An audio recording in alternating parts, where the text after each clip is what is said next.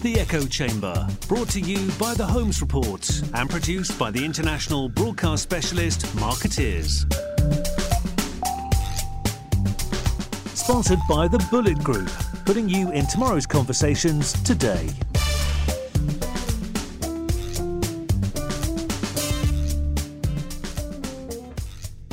Hello and welcome to the Echo Chamber. I am Diana Marszalek. I'm senior reporter with the Holmes Report, and I am here today with Larry Weber.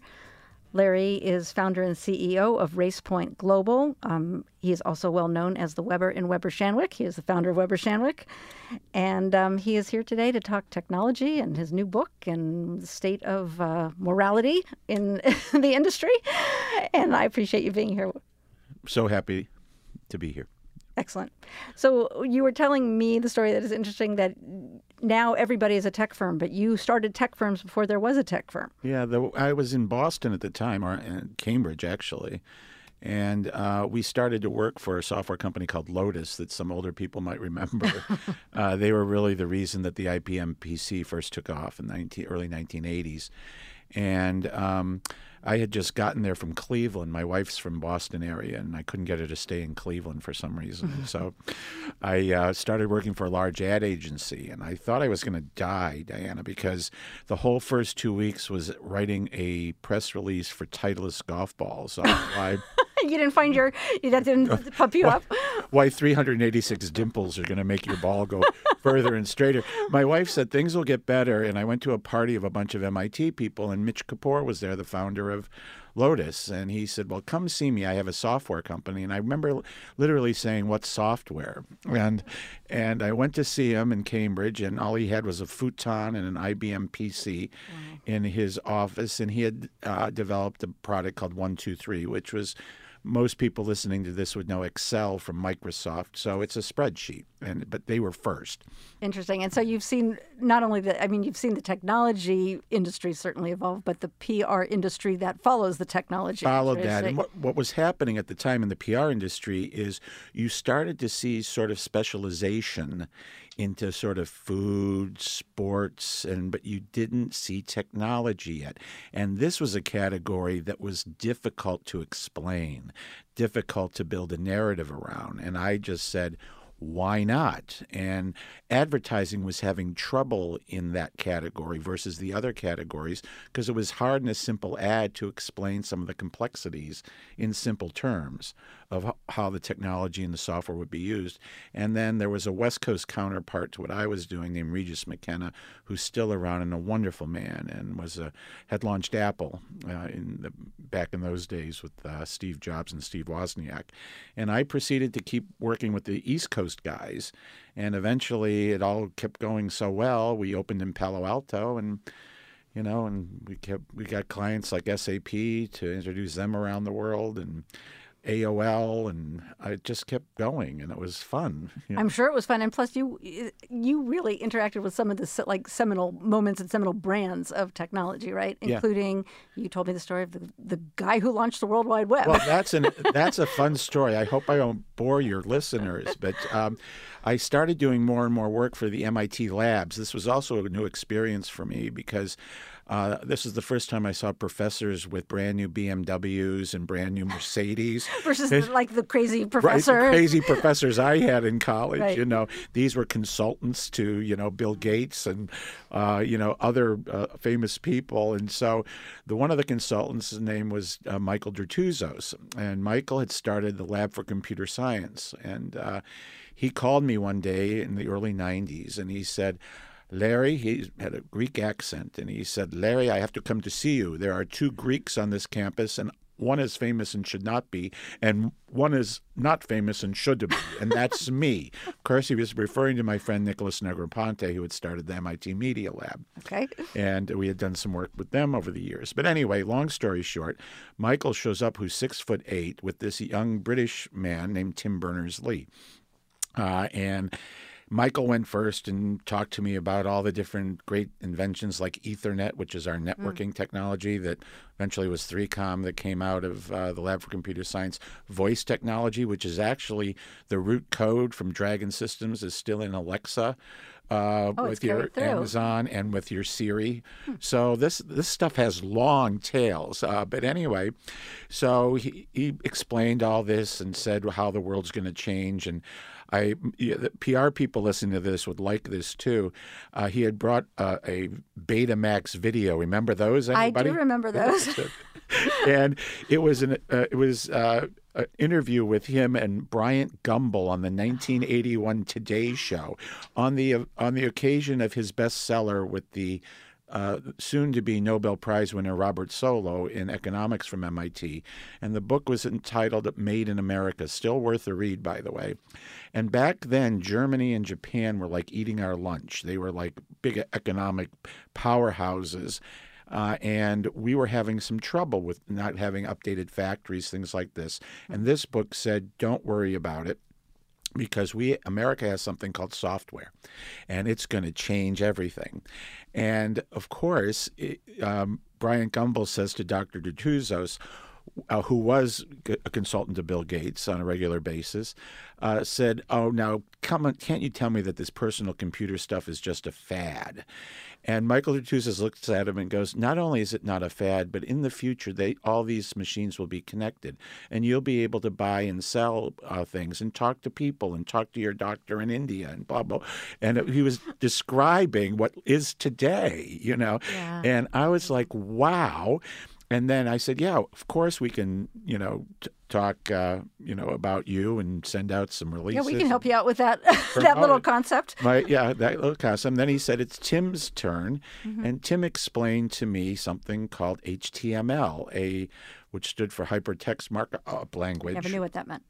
And which was basically what he designed software to go be a layer on top of the internet, to which. Um, made it more visual and easy to share because he was having trouble sharing his uh, research with other researchers in CERN in Switzerland. And Michael convinced him to bring his work to the Lab for Computer Science. And Tim was trying to explain this, and I wasn't quite getting it. But he said, I'm calling it the World Wide Web. And I was like, oh, well, that's sort of interesting. catchy name.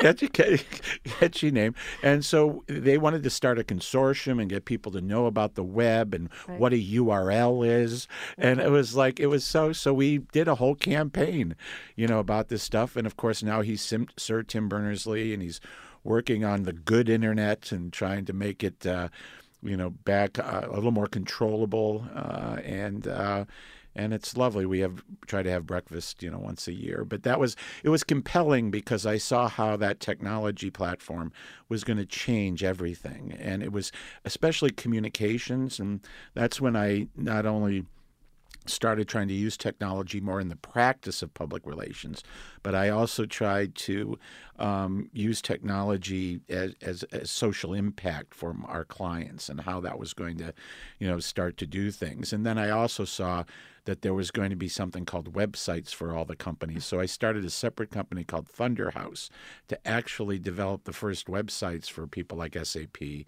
and uh, IBM, and and it was really quite it sounds more interesting than it was, listeners, because um, it actually was just putting like sales literature on the web. You know, that's what everything was. It was just yeah, kind was of information. It was just information. It, but I guess my I was going to ask you how you go from launching to the World Wide Web to everything else because it seems like I don't want to say it's downhill from there, but I mean that's the most historic thing in technology that's happened. But it sounds like you continue to leverage and work the technology that you were promoting, for lack of a better word. And also it got it got me and my my colleagues so deep into the technology community as it was starting to grow mm-hmm. and expand, and so like Regis McKenna used to say, I never considered myself part of the PR industry.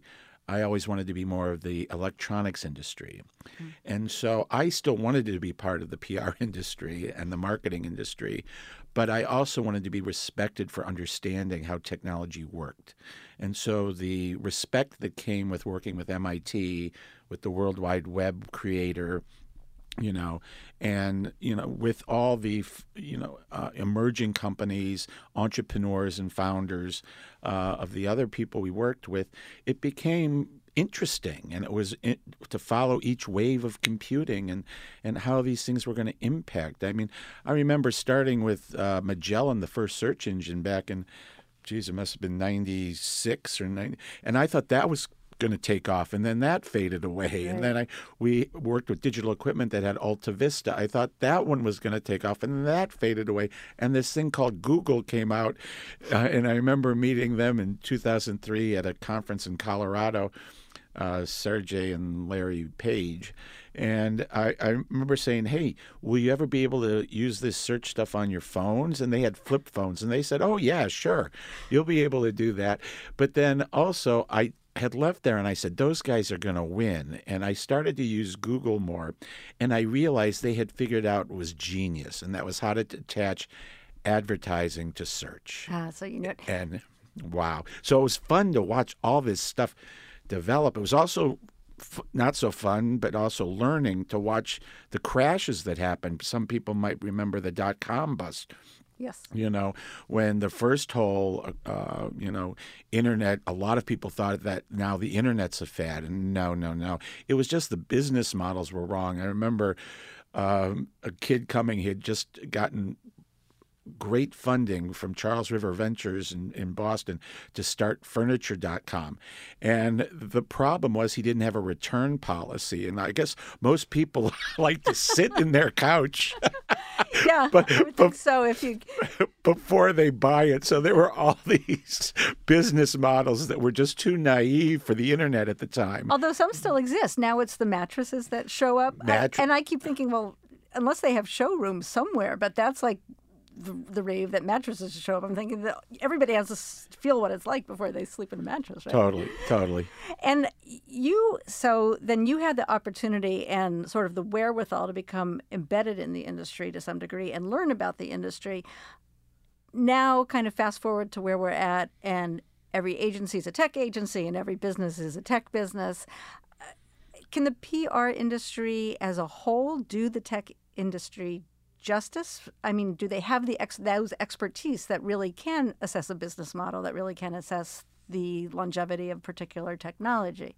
I think they can. I think there's now there's multiple layers though.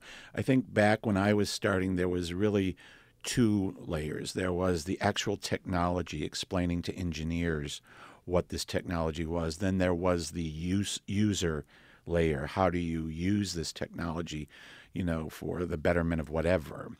Today, what I think is that, you know, with the digital natives grabbing all the headlines, uh, Amazon, uh, Facebook, um, Google, that every company is really a technology company and has to be positioned that way. How they're using AI, how they're using edge computing, how they're using different types of software, and how they're using data to be a better company. That's all the purview of earned media or PR, right? To have programming in each of those. The audiences are far more complex than they were that's something that we're very good at as PR people is understanding constituencies and how you engage in those constituencies.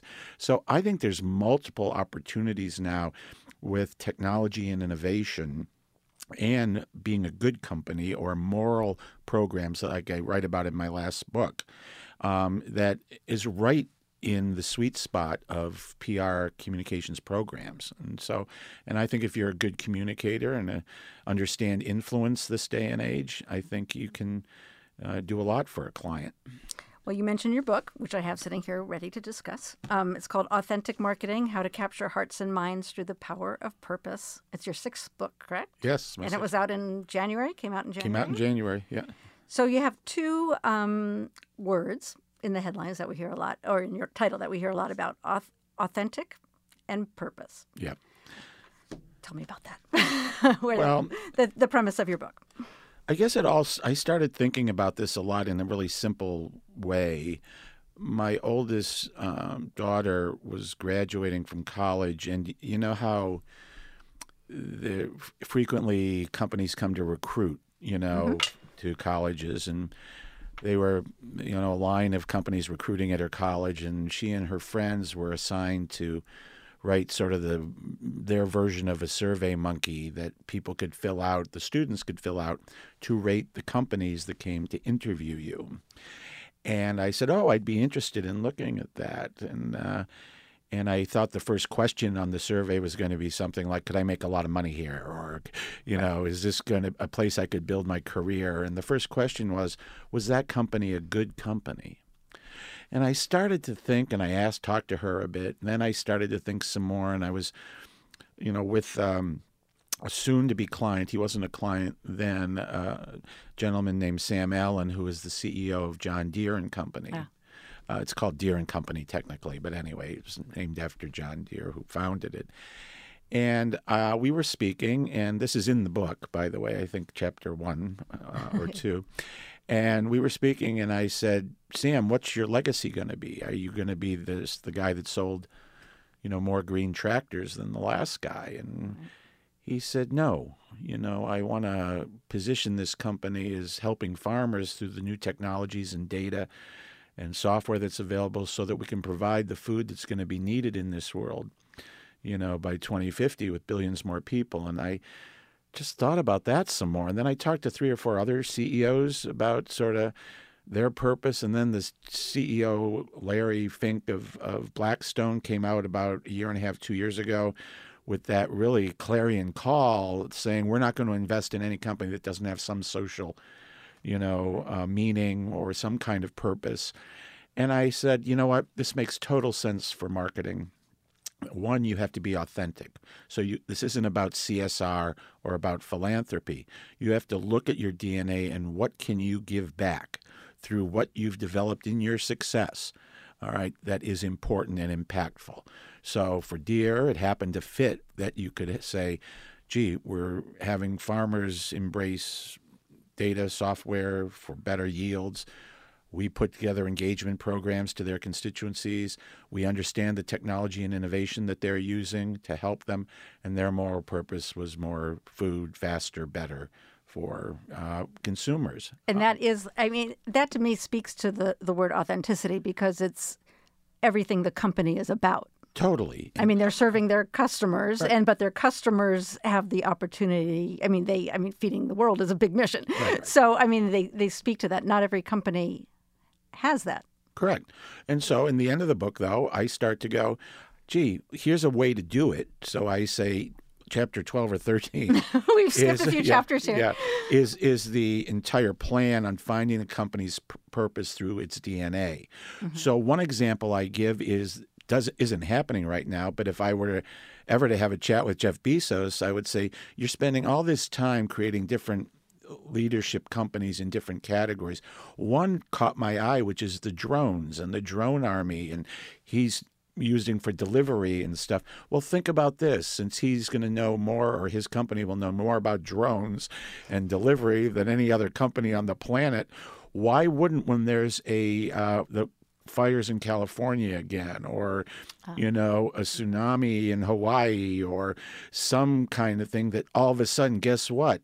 That army of drones is there in a second with you know with medical uh, thing care and food and water. So it's thinking like that that I think companies and then the PR purveyors of just saying, look, we're not making this stuff up. We're just presenting to you an authentic company that has a soul, right. a company that truly is trying to help with the the expertise that they have. And I think you can go down the line. Think of an old line company like US Steel. How about, you know, the materials of the future? That's perfectly a, a, a purpose, right? right? So that it's more sustainable, so it's safer, so it's you know.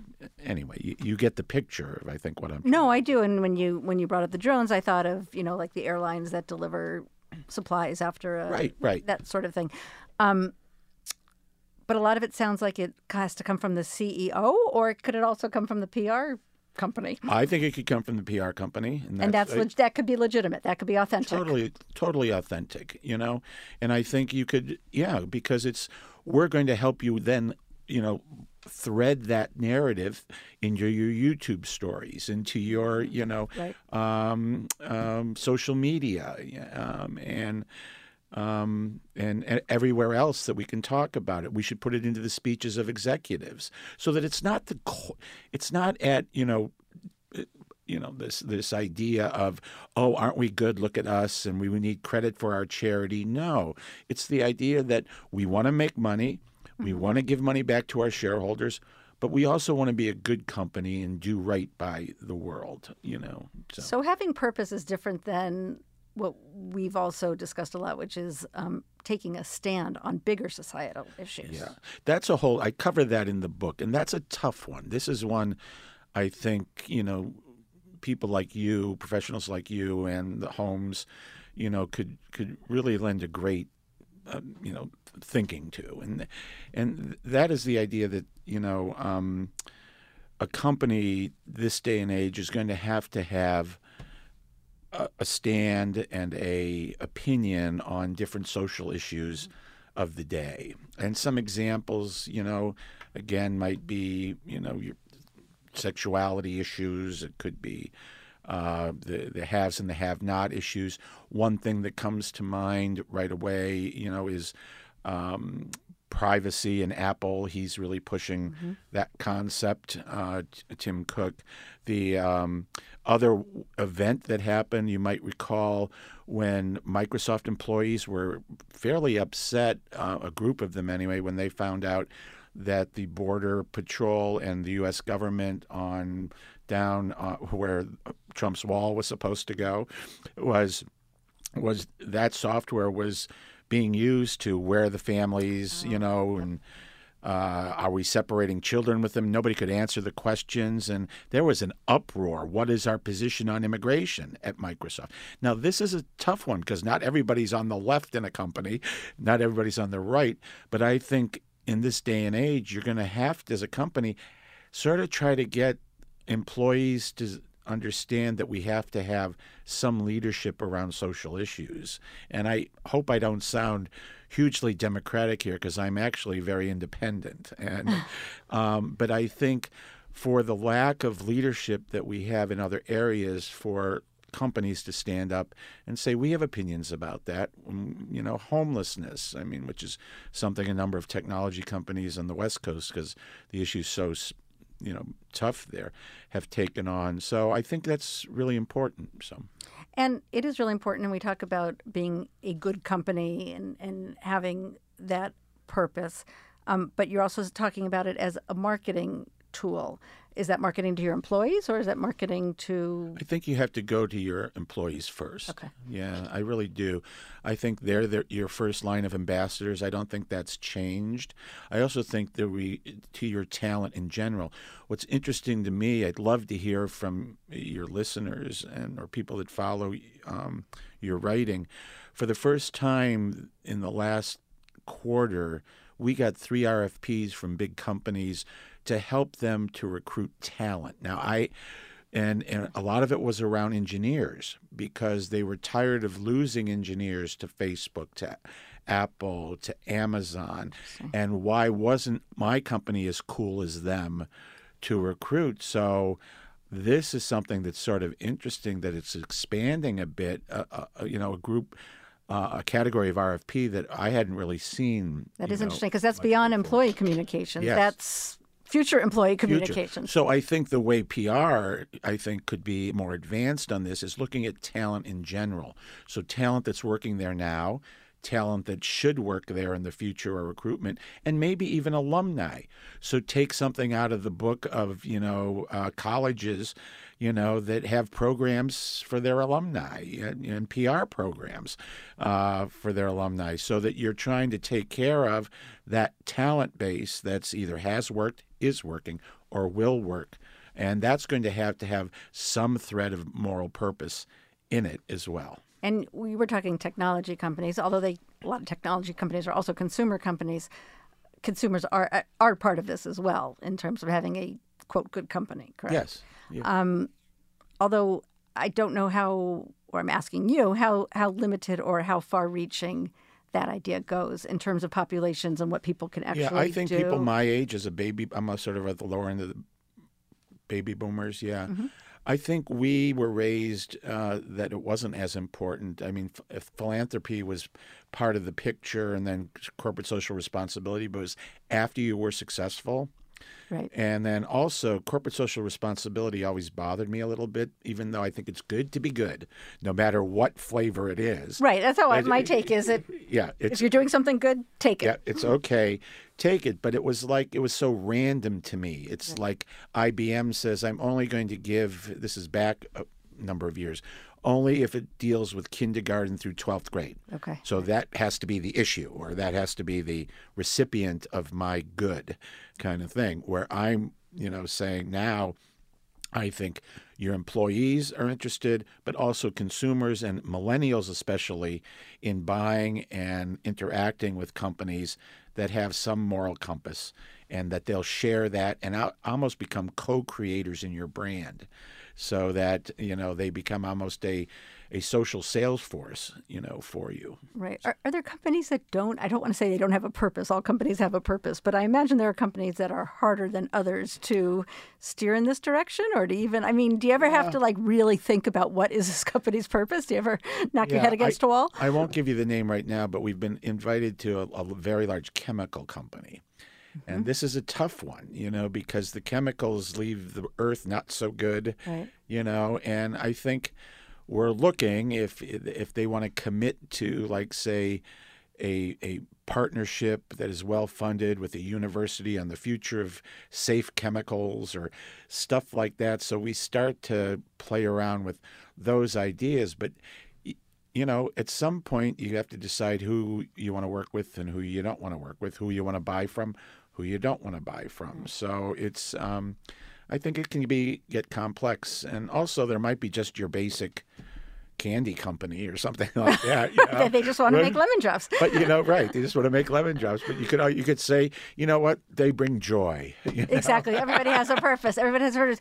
But you bring up the, the unnamed chemical company. I mean, this goes back to practicing what you preach, right? Whether your moral compass, whether your purpose can work Totally. with. And I get that question from our millennial employees at Racepoint all the time, you know, and you know, should and I you know, I've drawn the line when we've been we're asked by a tobacco company. Okay. All right. And so we said no. And it was, uh, and uh, one of the vaping companies, I don't even know what vaping is, but, you know, Right. uh, I think I asked my the employees, what do you think? And the most did, thought it was not a good idea. Uh, you know, alcohol companies, I'm not sure. I would have to have that discussion. You know, if you also worked on having it consume it, part of the message was consuming it, you know, uh, responsibly or something like that. Is that okay? You know, uh, so, but I think you have to take it issue by issue and. Um, and not try to have a liberal or a conservative filter for it, but a humanity or a human filter for it. And then I think you make a judgment if you should partner, you know, with the client. Right. The hard part is to some degree taking the politics out of it, right? Like it's these- well, and it's hard. You know, this might get into a, a, another tangent you might we might want to go in, but it's also the the uh, ethics and the morality of certain technologies. You, when I first was working with AI out of the MIT AI lab in the late '80s, early '90s, I, morality never came in my mind at all, or ethics never came in my mind at all. But today, AI can be used in a lot of very bad ways, you know, and so to understand the ethical impor- the importance of ethics and a moral filter to certain technologies is extremely important. Social technologies, I mean, look at Facebook thought they didn't have a problem. And Right. you know, and oh, come on, we couldn't have influenced the election at all. And then you see these fake websites and the fake news and the and the bots and the you know, and you went, well, oh my God, who's watching? And then you see a guy like Mark Benioff, who is greatly successful with his Salesforce.com, one of the first companies to have a technology chief ethical officer. So, you know, he named that about about six months ago, a year ago, and what is it? What is a chief technology ethical officer? to make sure that uh, the research and the application of the new of the technologies from voice collecting data, so to to um, artificial intelligence, machine learning is used in an ethical way, and so. I think that's pretty interesting, and and that's a new, pretty much a new concept for a lot of people, but it's coming on us fast. Oh, it has to be, especially now with so much that it's unraveled in the last year. Um, is it incumbent then upon the, the PR agency, the communicators, to to consider that in working with companies or to advise the companies to be aware of it? I mean, or is it just part of the bigger package? I, it's a bigger package, but I think it, the most important thing is the latter thing you said was making them aware that if they aren't aware that there's huge ethical issues around the use of technologies now that we're in this seventh wave of technology, like I explain in this book, which is I call it humanity meets technology, mm-hmm. and you can't separate them anymore. We had six waves of technology where the technology companies would put out a platform that they said was agnostic and um, apolitical. And whatever you do with that technology, you know, it's like the gun makers, right? Right. I'm allowed to make guns, but once it leaves the Walmart, you know, not my problem. Right. Well, you know, technology can't do that anymore. Facebook can't say, I'm not responsible for this platform. Yes, you are. You know, you are. So, what, what, what, do, you, what do you do with a Facebook? Ah, what do you do with the Facebook? First thing I would do with the Facebook is balance out the political and privacy uh, issues that they're dealing with which why 2.4 billion people are on the platform anyway. It's not it's not that this is a bad thing. This this is unphen- this is a phenomenon. The 2.4 billion people right. like going on this. You know, right. I mean, some people might call the addiction to it a little weird, but you know, right. that you want to have funny videos of your pet. You know, or what you had for dinner. But okay, that's another story. That's another story.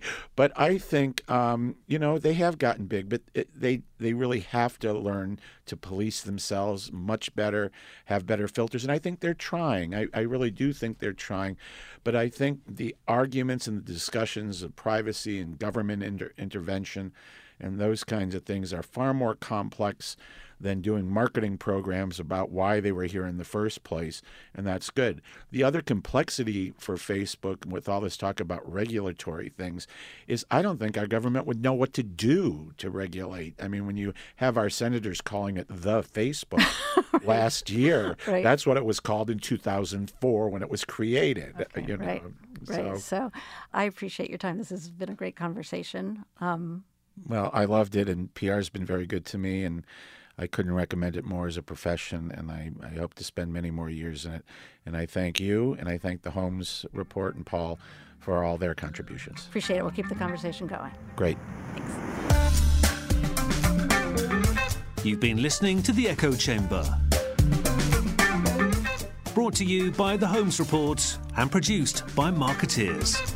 Sponsored by the Bulleit Group, putting you in tomorrow's conversations today.